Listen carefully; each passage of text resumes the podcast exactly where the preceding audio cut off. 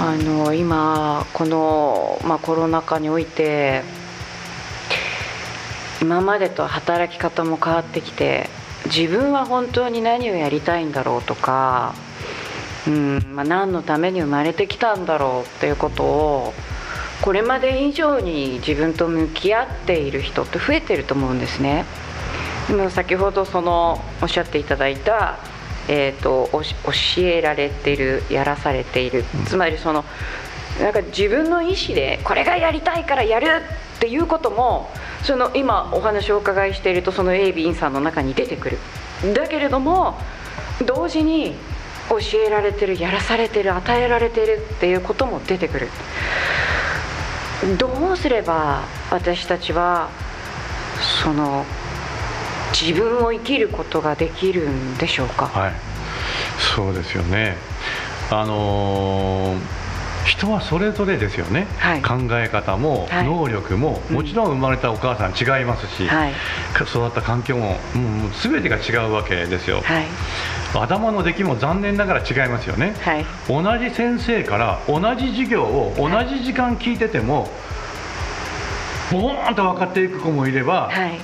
もう昔の私みたいに全然分からないやつもおるわけですよ、うん、テストをやっても片やすごい点数。お前いつ勉強したって、うん、ねいるじゃないですか、はい、私はたまたまそれは勉強ですけれども、はい、それ以外の全ての能力、はい、全ての仕事にそれはあると思うんです、たまたまあんたは勉強ができる存在、うん、たまたま俺はできないけどもでも違ったこの分野ではこの人よりもすごい影響力をね世の中に作ることができる存在になる可能性がみんなそれぞれあるわけです、はい、これを私は探るということを実はずっとそれもやってきたんですけど、その今,、まあ、今の段階での,、あの一つの考え方が、やっぱり先祖なんですよ。ほう。先祖。ご先祖様。はい、ええ、自分が強く影響を受ける先祖は4人いらっしゃるおじいちゃんおばあちゃん。まずここのすごく大きいです。つまり父方の両親と母方の両親です。の影響が大きいってことですか？すごく大きい、はあ、逆に言うとあのー、体の作りとか顔の作り、えー、えー、それからなんかこう目に見えるところ、はい。えー、何かをこう手先のこととか、えー、そういったところは意外と親の影響を受けますところがところが、はい、因縁と言われるものですね、はい、因縁。因縁っていうのは、まあ、悪因縁とよく言われますけど、えー、いい因縁もあるんです、はい、悪因縁もあればいい因縁もあります、はい、これは生き方に影響してくる。因縁っていうのはどういうものなんですか？その自分の先祖が生きてきた、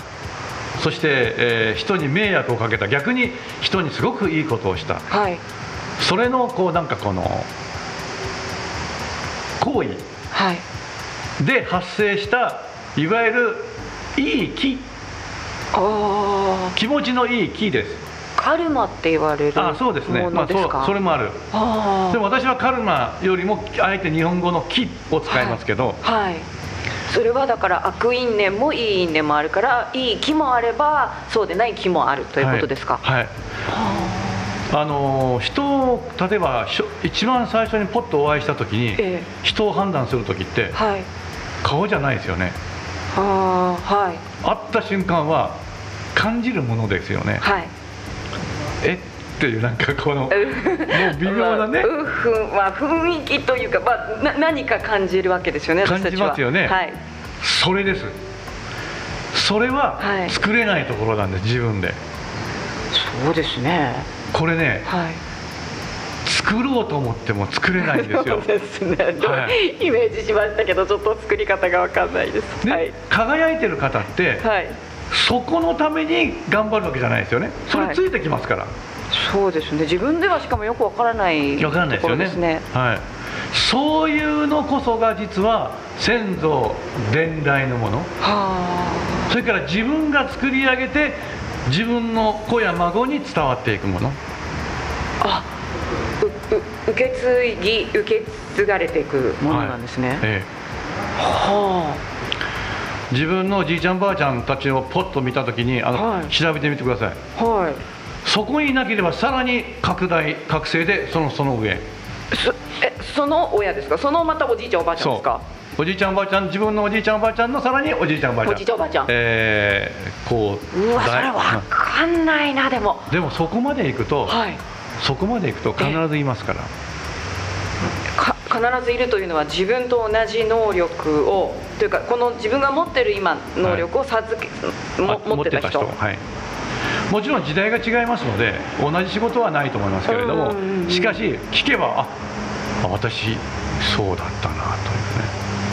そうでえご住職の場合はどうなんですか？おじい様おばあ様は。私は残念ながら、はい、あの父がいませんので、はい、あのエイビンさんにお願いしてあの前世をずっとこう追ってもらったことがあるんですけど、は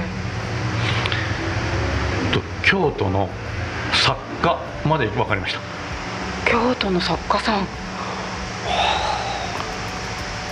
京都の本書いてらっしゃいますもんね。はい、はいさっきの足怪我したって言ったでしょ、はい、私ねあの清水さんの,、はい、あの三年坂で、はい、もう大変な捻挫したことあるんですよ、ええ、普通のとこなのに、はい、でそれはずっとまあそれは言う必要ないので言わなかったんですけど、はい、あのそのエイミさんが私のその親父のを見てくれた時に、はい、あんたのお父さんね京都の人でで京都の清水さんのあの作家がすごく好きで、はい、あそこよく京都清水さんにお参りする時によく通ってたよって、はい、そこですごく僕怪我してるんですよ。えななんで逆に怪我しちゃうんですか？教えられてるんですよね。あ。え。ででも分かるわけないですよそんなね。捻挫させてほしい。ぼ僕はここだよっていうふうにお父さんが、まあ、もちろん捻挫しろって言ってるわけじゃないですよね。結果そうなってるだけの話だって。あそう捻捻挫にそんな意味がある場合があるんですか？で何でもほぼ意味ありますよ。何でも。そうなんでしょうね、はい、で逆にそのように捉えると、人生すごい楽ですよ。えー、でもそうですか。ええ。なんだろうちょっと分かります？皆さんご自身のおじいちゃんおばあちゃんの持ってる能力から。みんな割と首かしげてますけどねあの、はい、ファミリーヒストリーっていう番組が NHK あるんですけど、ええ。ー、一番多くはまあいろんな芸能人の先祖を紐解いていくという、あれ見ると分かりますよ、そうですか、えー、あそうだったんだ。俺の私のこの能力はこの感感覚、はい、このなんていうかなこの芸能人としての、はい、これはこのおばあちゃんだったんだとかこのおじいちゃんだったんだそうですか。もうほぼいますからねその人が。じゃあその自分がやりたいことがねあるいは自分がどうやって生きていいのかわからないっていう時はそのおじいさんおばあさんの、うん、まことをちょっと調べてみたり思い出してみたりするといいんじゃないか、うん、これ両方ね見るといいです。両方見ないと分かんないでそれが分かると、はい、なんか供養してあげたいなと気になるんですよ。あつながってるから。もう供養ってねエイビンさんから教えてもらった一つにね、はい、供養には的があってね、はい、供養の的、はい、その的に当たらなければ、はい、供養する意味ないよ。的に当てる供養というのがあるんですか？先祖供養の的というのがあるんです、でひとたびこの的に当たったならば、はい、次から次へといいことが起きるのが、はい、先祖供養の最も面白いところなのよ。あそうなんですか。はい。ざっくり先祖供養で言ったって何も面白くないですよ。まあ、でもいわゆるその専属用というとお墓参りをしたりとか、まあ、仏壇があったりとかっていうことを日々されてる方はいらっしゃると思うんですけれども的を当てる専属用というものがあるっていう今言ったことのそれが一つです。つまり自分が持っているこの仕事のこの才能能力を私につながつなげてくれてるのはあこのおじいちゃんだったんだというそれも的です。それが分かったらそのおじいちゃんが眠っていらっしゃるお墓にあちげき通うんですよ、そして語りかけるんですいつもどっかのお寺さん呼んでお経を唱えてもらうわけにいかんじゃないですか、はい、ね、はい、でも最高の先祖供養はお墓参りなんです、はあ、お墓参り以上の先祖供養はありません。これがピラミッドの頂点にある供養です。そうですか、はい、どこかのすごいお寺さんに頼んで、えー、ものすごい金かけて大法要してもらうよりも自分が足げく自分の先祖さんが眠ってるお墓に通う方がこっちがすごいの。すごいことが起きるんです。そうですか、はいあの例えばお墓が分からなくなってるとかないとかそういう場合はどうすればいいですか？最悪ですね。あ最悪ですか、はい、すいません。だからあのあった墓をなくすなんていうのは、はい、あってはならないことです本当に。最近でも割とそういう傾向が強くなってるんじゃないでしょうかね。多いですよね。って聞きますね、はい。自分が死んで、眠ってた墓を子孫に片付けられたらどんなことが起きるかってまあね。死には分かりますけども私もまあ死んで帰ってきたわけじゃないので、はい、あの実際のところは分かんないんですがただ、えー、このアドバイスをまあいろんな方にさせていただくんですけど、はい、その結果を見てあやっぱり間違いないんだなというふうなのがもう自信から確信に変わっているわけです。このお寺栗から不動寺はご利益ファーストのお寺ですので。はいキャッチーですね。あじゃあこちらに例えばお墓がなかった方がお墓を作られてご先的を当てる専属用をされて、はい、こういう人生の状況が良くなっていくっていうことはもうよくあります。普通によくあります。なんか例えばってお聞かせいただけるお話はありますか？そうですね。うん。そう一番難しかったと思った例が、はい、あのお墓って2個あってもいいんですよ例えば九州とか、はい、あ沖縄、北海道にあるんだけど、ね、今は名古屋に住んでて、はい、とてもお墓参りに行けないんだけど、えー、どうしたらいいでしょうか？という場合は、じゃあそのお墓をこっち持ってきましょうか、あそれはいかん、それはね、やらん方がいいよと、はあ、もう一つここに建てなさいと、同じ同じ仏さんが入ったお墓を。結構お墓2つある人って多いんですよ。そうなんですか、はいはあ、なんか今でもお話を伺いしててそのなんか自分の運気を上げるためにお墓参りをするっていうとなんかそんな心根でいいんだろうかって思っちゃうんですが。そうですよね、はい、いいこと聞いてくれました。なんか自分のためにやるってなんかどうなんだろう。先祖供養はそれで OK です。いやそうでも神様にお願いするときはそれは通らないんですよ、あそういう違いがあるんですか、はい、いわゆる神という存在にお願いするときは、はい、綺麗な心根が必要なんですよ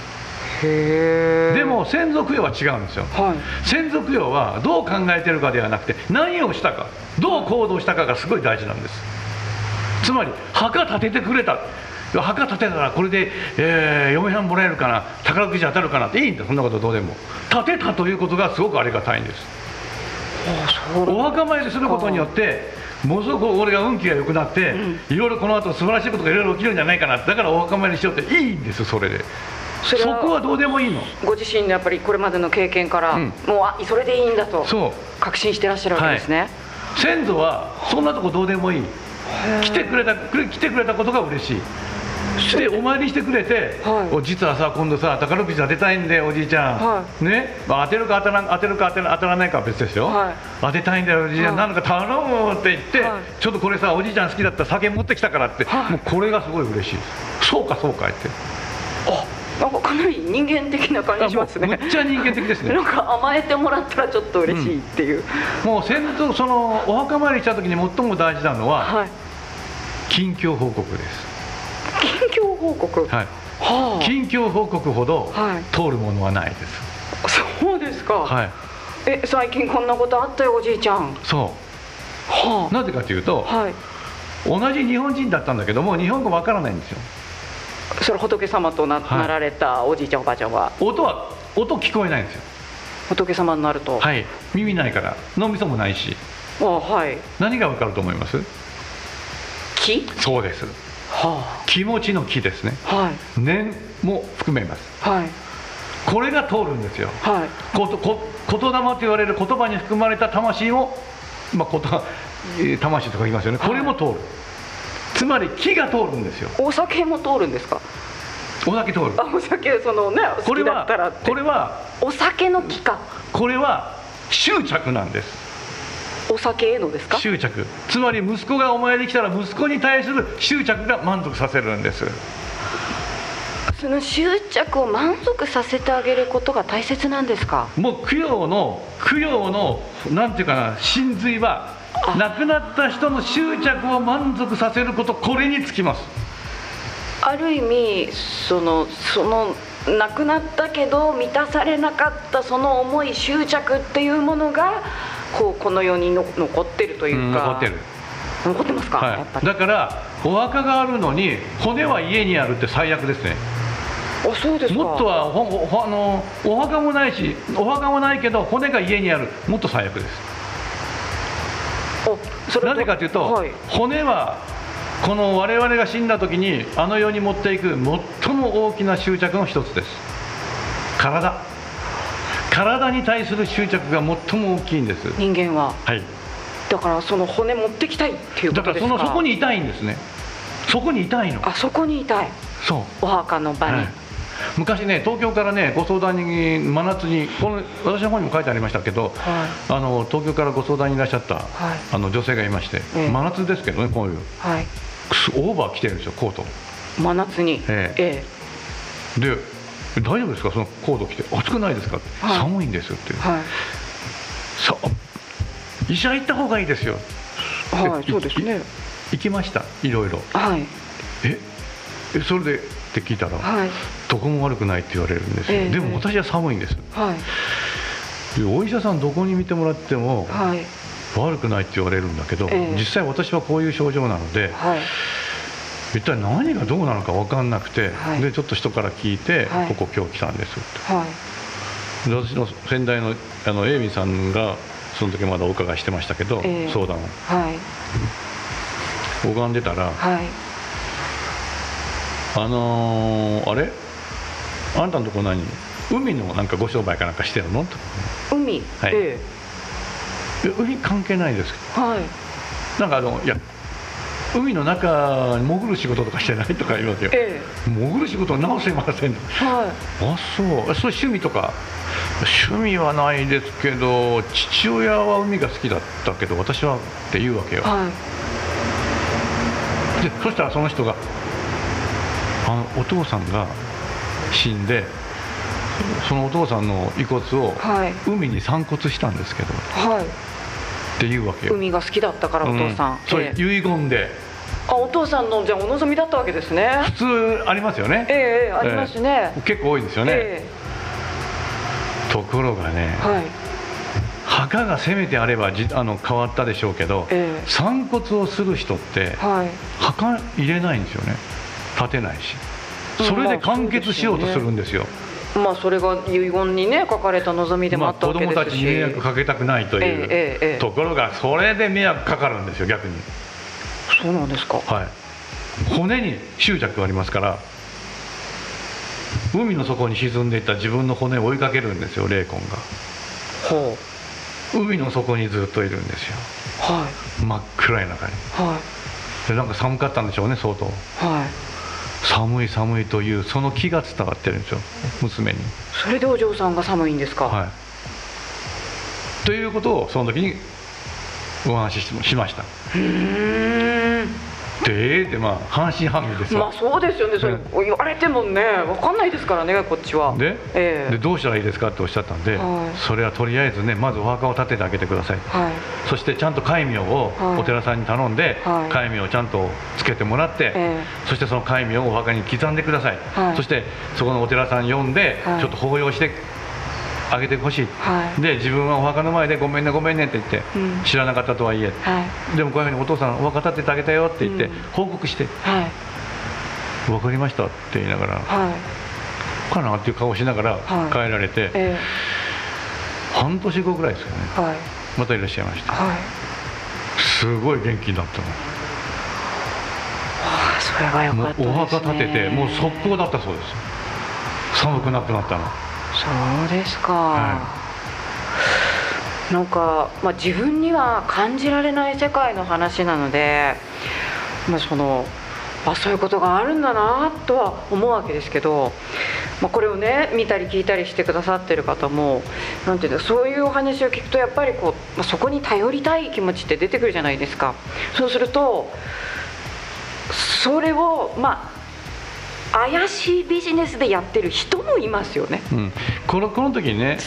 その全くおっしゃる通りで僕はあのマスコミ人間ですから、えー、こういう話は怪しい話なんですよ。一般的にはそうですよね。怪しい話。でもその今まで数々の結果を目の当たりにさせられてますから私。だから確信を持っておっしゃいますものね、はいでもねこの時に、はい、その自分の利益につながるような利益誘導するような話は絶対にしてはいけないと思ってるんです。はい。例えばあそれはね例えばうちのお寺に来てこうこうこういうふうにしてね、うんうん、あのお金これだけ払ったらね、うん、よくなるよとかそれはそれを言ってしまうと、あのちょっと本当マジで怪しい話になってしまうので自分の恋にしていらっしゃるお寺さんに行ってくださいとか、自分がいつもお参りしている神社の神様にお参りしてくださいとか、自分のあるお寺のお墓それから仏壇にお参りしてほしいと、そのように提案するんです。本当にじゃあ皆さんに先祖供養を大切にしてもほしいっていうふうにその祈りなんですね。そう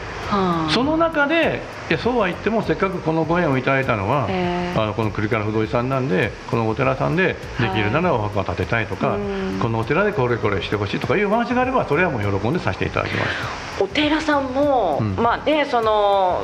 檀家さんとしてお付き合いがこうずっと家であるっていう方はいいんですけど、まあ、東京で1人暮らしをしているようなこうものだとそのお寺さんとの付き合いとかっていうもの自体もそもそもなくて、うん、どうやってお寺さんって見つけたらいいんだろうと思うんですが。それも全部栗から不動でしょうね。いやいや誘導してるじゃないですか。さっき「した!」なんて言ってたのに。そうそうそうそう